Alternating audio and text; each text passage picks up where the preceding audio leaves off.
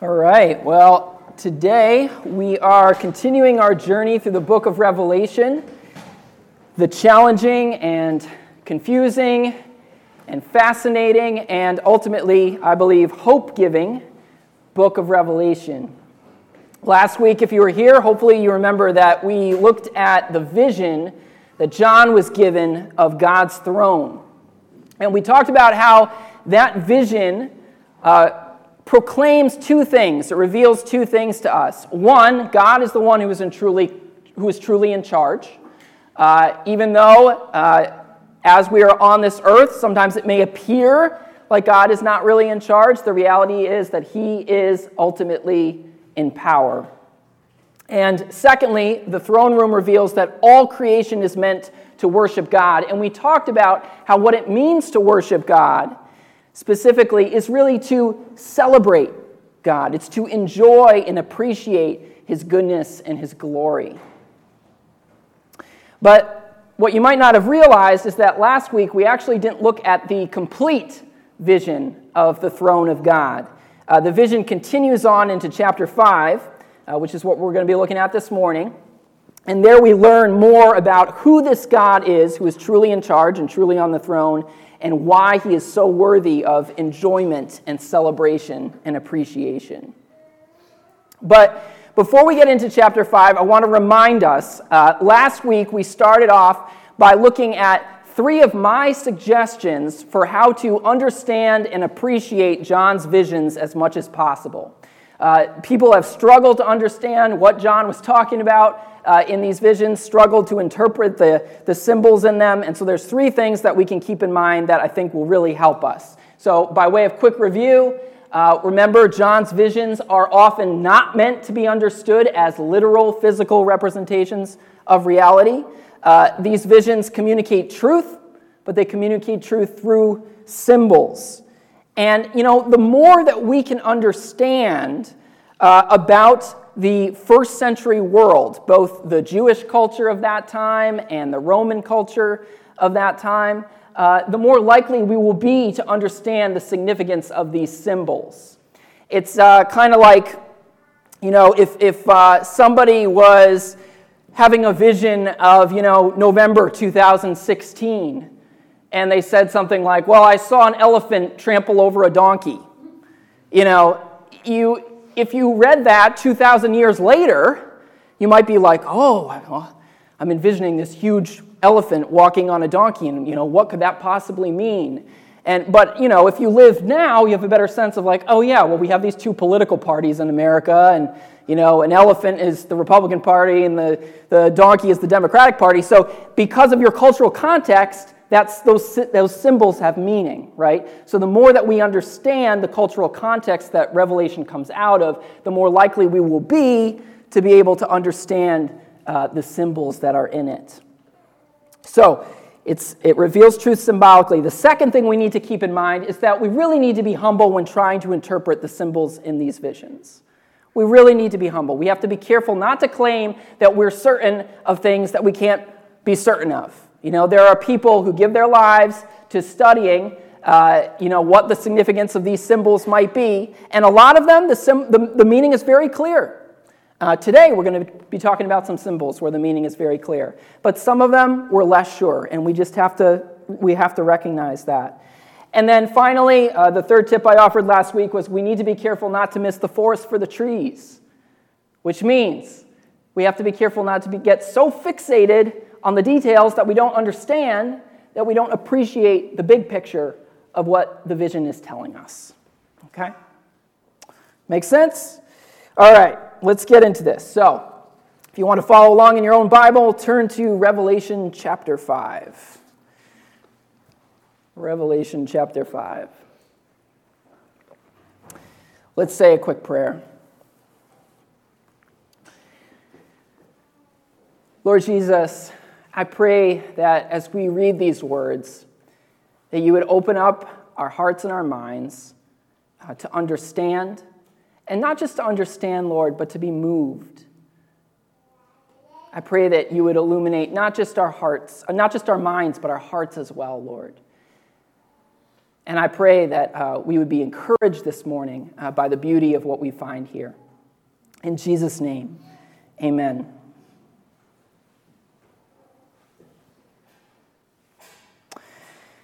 Then I saw in the right hand of him who sat on the throne a scroll with writing on both sides and sealed with 7 seals. And I saw a mighty angel proclaiming in a loud voice, "Who is worthy to break the seals and open the scroll?" But no one in heaven or on earth or under the earth could open the scroll or even look inside it. I wept and wept, because no one was found who was worthy to open the scroll or look inside. Then one of the elders said to me, "Do not weep. See, the Lion of the tribe of Judah, the Root of David, has triumphed. He is able to open the scroll and its 7 seals. Then I saw a lamb, looking as if it had been slain, standing in the center of the throne, encircled by the 4 living creatures and the elders. He had 7 horns and 7 eyes, which are the 7 spirits of God sent out into all the earth. He came and took the scroll from the right hand of him who sat on the throne. And when he had taken it, the 4 living creatures and the 24 elders fell down before the Lamb. Each one had a harp, and they were holding golden bowls full of incense, which are the prayers of the saints. And they sang a new song. You are worthy to take the scroll and to open its seals, because you were slain. And with your blood you purchased men for God from every tribe and language and people and nation. You have made them to be a kingdom and priests to serve our God, and they will reign on the earth." Then I looked, and I heard the voice of many angels, numbering thousands upon thousands and 10,000 times 10,000. They encircled the throne and the living creatures and the elders.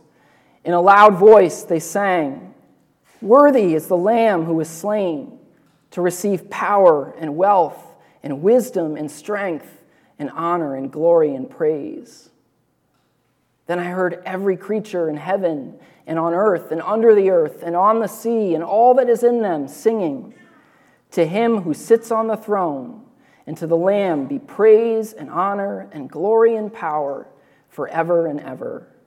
The 4 living creatures said, "Amen." And the elders fell down and worshipped.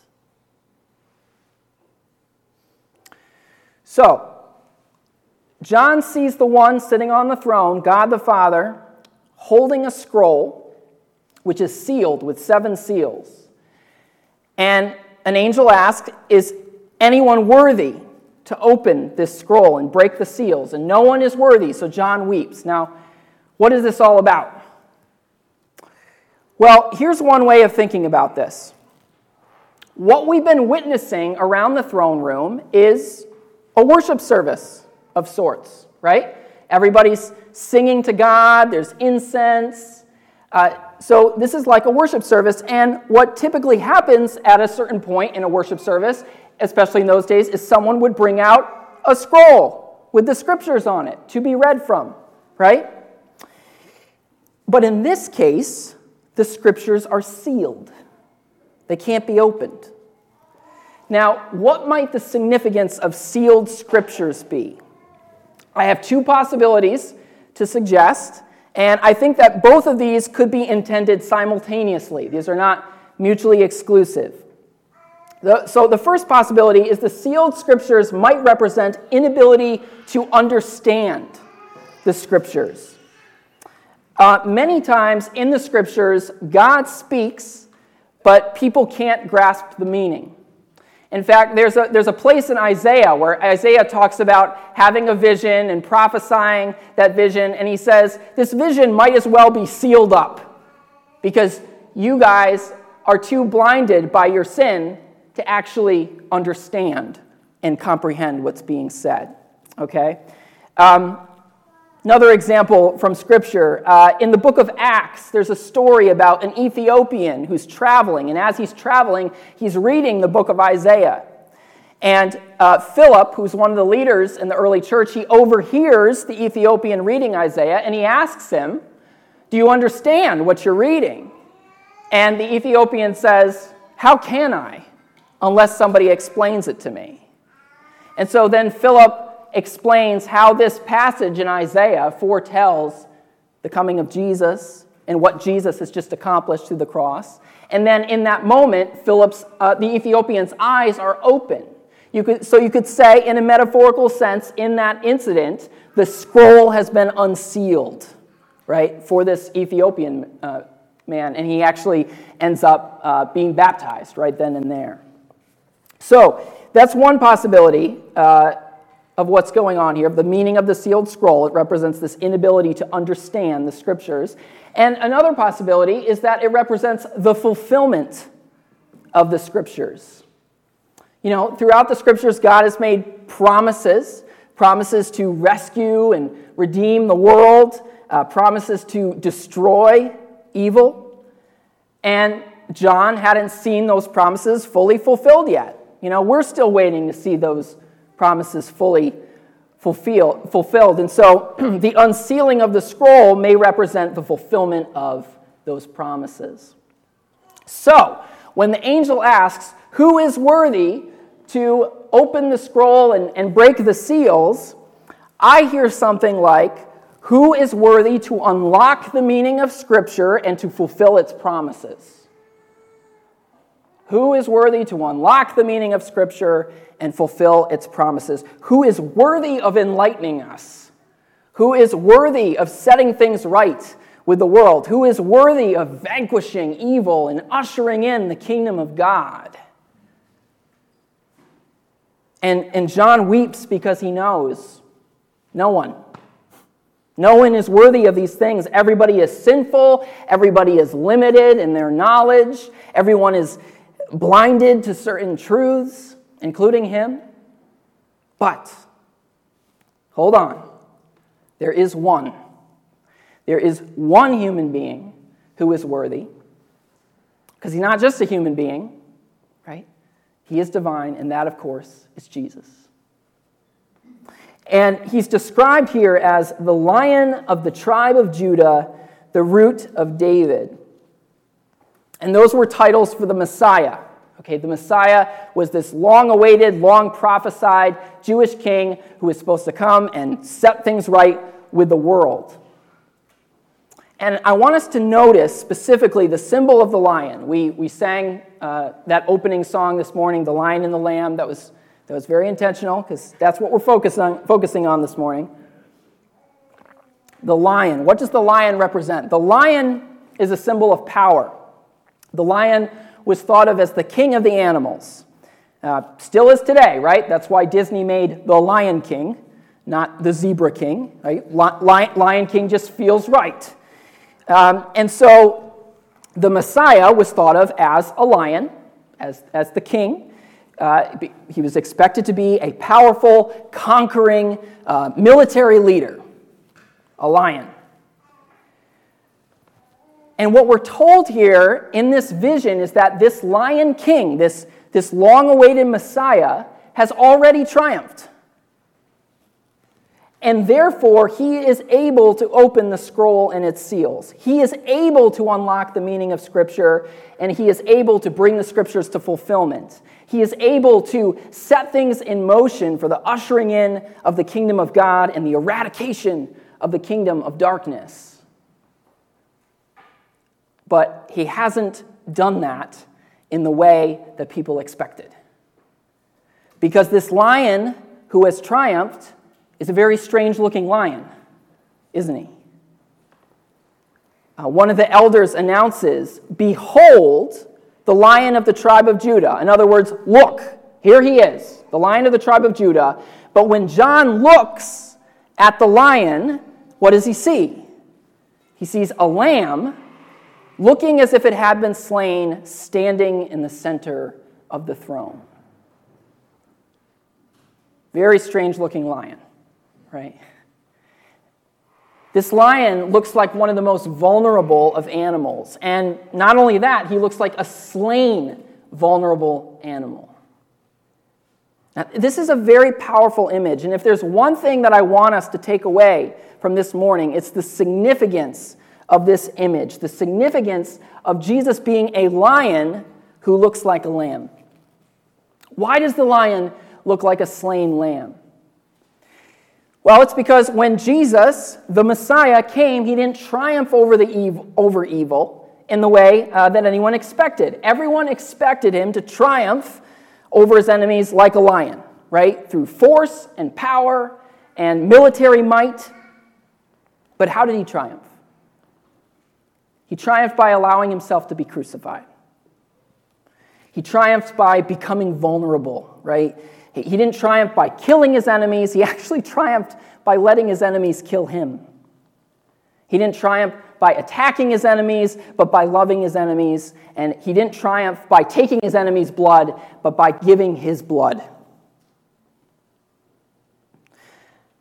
Now, make no mistake about it, okay? Jesus is a lion. He's not a wimp. Jesus is victorious. Jesus conquers. Jesus wins. But the way that he wins, the way that he conquers, looks like a lamb. By the world's standards, it looks like weakness. But the truth is, it's not weakness at all. Love, sacrifice, generosity, humility, these are all things that we see displayed through Jesus on the cross, through the slain lamb. And that is real power. That's real strength. I just think there's something so mind-blowing and beautifully ironic about what we see in this vision, right? Because here we have this symbol of weakness and vulnerability, this bleeding lamb, and yet this lamb is described as having 7 horns and 7 eyes, which is basically a way of saying he has all power and he's all-knowing. Horns in those days represented authority, okay? And this weak and vulnerable lamb is sitting on the throne of God and is being worshipped, which means that this weak and vulnerable lamb is being identified as the God of the universe. I mean, if you're sitting on the throne of God and you're receiving worship from all creatures in heaven and on earth, then you better be God, right? Otherwise, you need to learn your place. This weak and vulnerable lamb is being worshipped and recognized as the God of the universe, and we're told that every creature in heaven and on earth is worshiping him, and we're told that the number of angels that's worshiping him is 10,000 times upon 10,000, which is very significant because in those days, in the Greek language, 10,000 was the highest unit that they had a word for. So if you say 10,000 times 10,000, then you're basically saying as a countless number, as many as you can imagine. That's what's worshiping this lamb around the throne. At the center of this countless number of worshiping angels and elders and living creatures is this slain lamb, this symbol of weakness and vulnerability and sacrifice. There's a beautiful irony to that. And what that means is that at the center of the throne of God, this seat of greatest power and authority, is sacrificial love. Let that sink in. The 24 elders and the living creatures sing a song of praise to Jesus and say, "You are worthy to take the scroll and to open its seals, because you were slain, and with your blood you purchased men for God from every tribe and language and people and nation. You are worthy to take the scroll and open its seals because you were slain." Right? In other words, you are worthy because you are a lion who looks like a lamb. You are worthy because you are the embodiment of sacrificial love. You are worthy because you gave yourself to restore a broken creation. You are worthy because you radically humbled yourself to rescue us. Now, here's some practical application for us. Remember, Jesus is the only one who is worthy to open the scroll and break its seals, and I've said what that means is that Jesus is the only one who can unlock the meaning of the Scriptures and who can fulfill the Scriptures. So let's talk a little about practical application of the first one, unlocking the meaning of the Scriptures.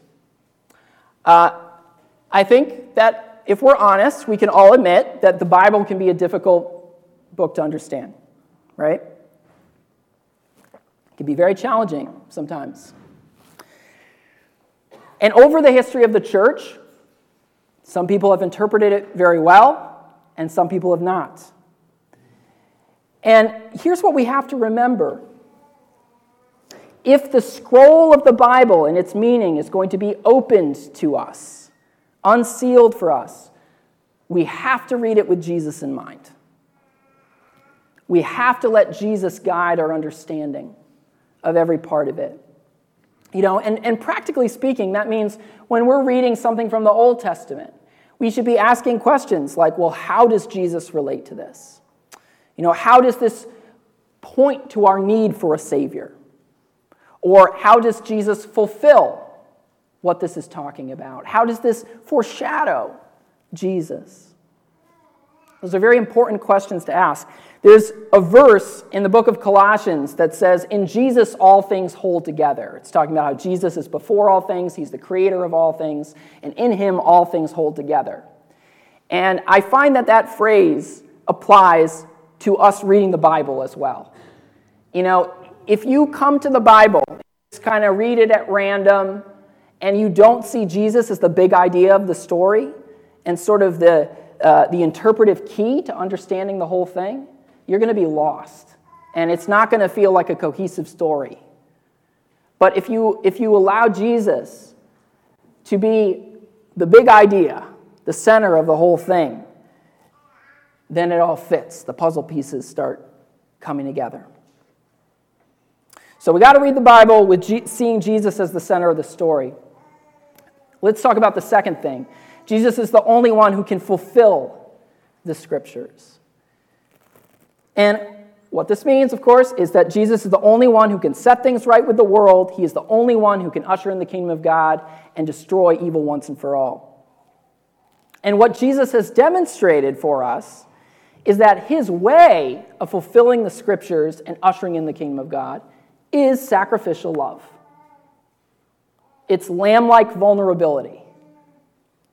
It's the cross. That's how he conquers. The way that he is a lion is by being a lamb. The way that he wins is that sacrificial love. That is how he has triumphed. Now, here's the practical application for us. Jesus has called us, his church, to be like his hands and feet in the world, right? To be his witnesses, to follow his example, and to participate in what he's doing to bring the kingdom of God. And that is an extremely difficult calling because it means living out the way of the Lamb. And what does that mean for us? Well, this is no means an exhaustive list, but here's some possibilities. It means making ourselves vulnerable. It means being okay with being perceived as weak sometimes. It means choosing to love our enemies. It means turning from violence. It means loving sacrificially. It means being generous. Not holding real tightly to everything we have, but like Jesus, being willing to let go of rights and privileges in order to bless others. And that is really, really hard. That's so hard. I would say you have to be a very determined lion to live like a lamb. But that is how the kingdom of God grows. That's how Jesus gets the job done. That's how Jesus fulfills the plan. You know, sometimes churches will host workshops on how to evangelize, and, you know, they'll have seminars and tips on how to share the faith, and I think that's a great thing. We're probably due to do something like that here at St. Paul's. But it's important to remember that the best witness for Jesus is a life that resembles a slain lamb.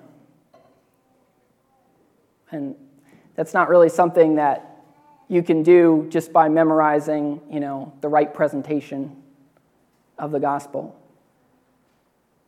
It's something that's lived out. And I mean, it makes me a little uncomfortable to say that the best witness is a life that resembles a slain lamb, but I think that's the truth. The best witness for Jesus is a life that demonstrates love and generosity, even when that comes at a cost, right? It's a life that demonstrates patience and humility and gentleness and respect, even with those that we don't like. You know, if we're not careful, it's easy for us to start to think that the best way to get the job done, the best way to build the kingdom of God and to grow the church and make converts and disciples is to become like a lion, right? The way of the lion tries to bring the kingdom through things like winning arguments and yelling at people. It expects to win through things like celebrity, right? Like, pastors having the most fashionable clothes, $2,000 sneakers, that will win over the people. The way of the lion expects to win by putting on the most entertaining show at church, with the most smoke and lights and that sort of thing, and the one that costs the most money. And the way of the lion is also quick to use violence, either to intimidate those who don't follow God or to destroy them. But the reality is that the way of the lion just doesn't work for building the kingdom of God. It doesn't bring people to genuine faith. It doesn't grow disciples. It doesn't build healthy churches or transform communities.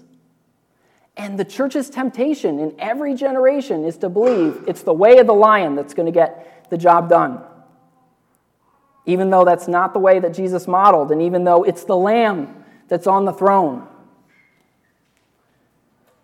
There's always this temptation because, we want to be seen as powerful and strong and cool and fashionable and smart. I like when people see me that way. Who doesn't want to be seen that way? But the way of the Lamb, the way of sacrifice and love and humility, that's what unseals the scroll. That's what opens it up. That's what reveals the character of the one who's on the throne. That's what demonstrates the heart of God. And that's what the Holy Spirit loves to move through, to transform lives and communities. So my prayer this morning is that God would give us the grace to be slain lambs for his glory, and that we would join the chorus of praise for the Lamb on the throne. Let's pray. Lord Jesus, we thank you so much that rather than destroying evil through the way of the lion, that you did it through the way of the Lamb, through weakness and vulnerability and love. Because, Lord, if you had done it through the way of the lion, who among us could have stood? Who among us wouldn't have been destroyed, Lord? We are all sinners. We are all in need of your grace. And we thank you, Lord, for fulfilling your plan through sacrificial love, through giving of yourself. And Lord, I pray that you would so fill our hearts with an awareness of what you've done and your love, and that the Lamb is on the throne, that we too would embody that same kind of character in how we witness to the world. In Jesus' name, amen.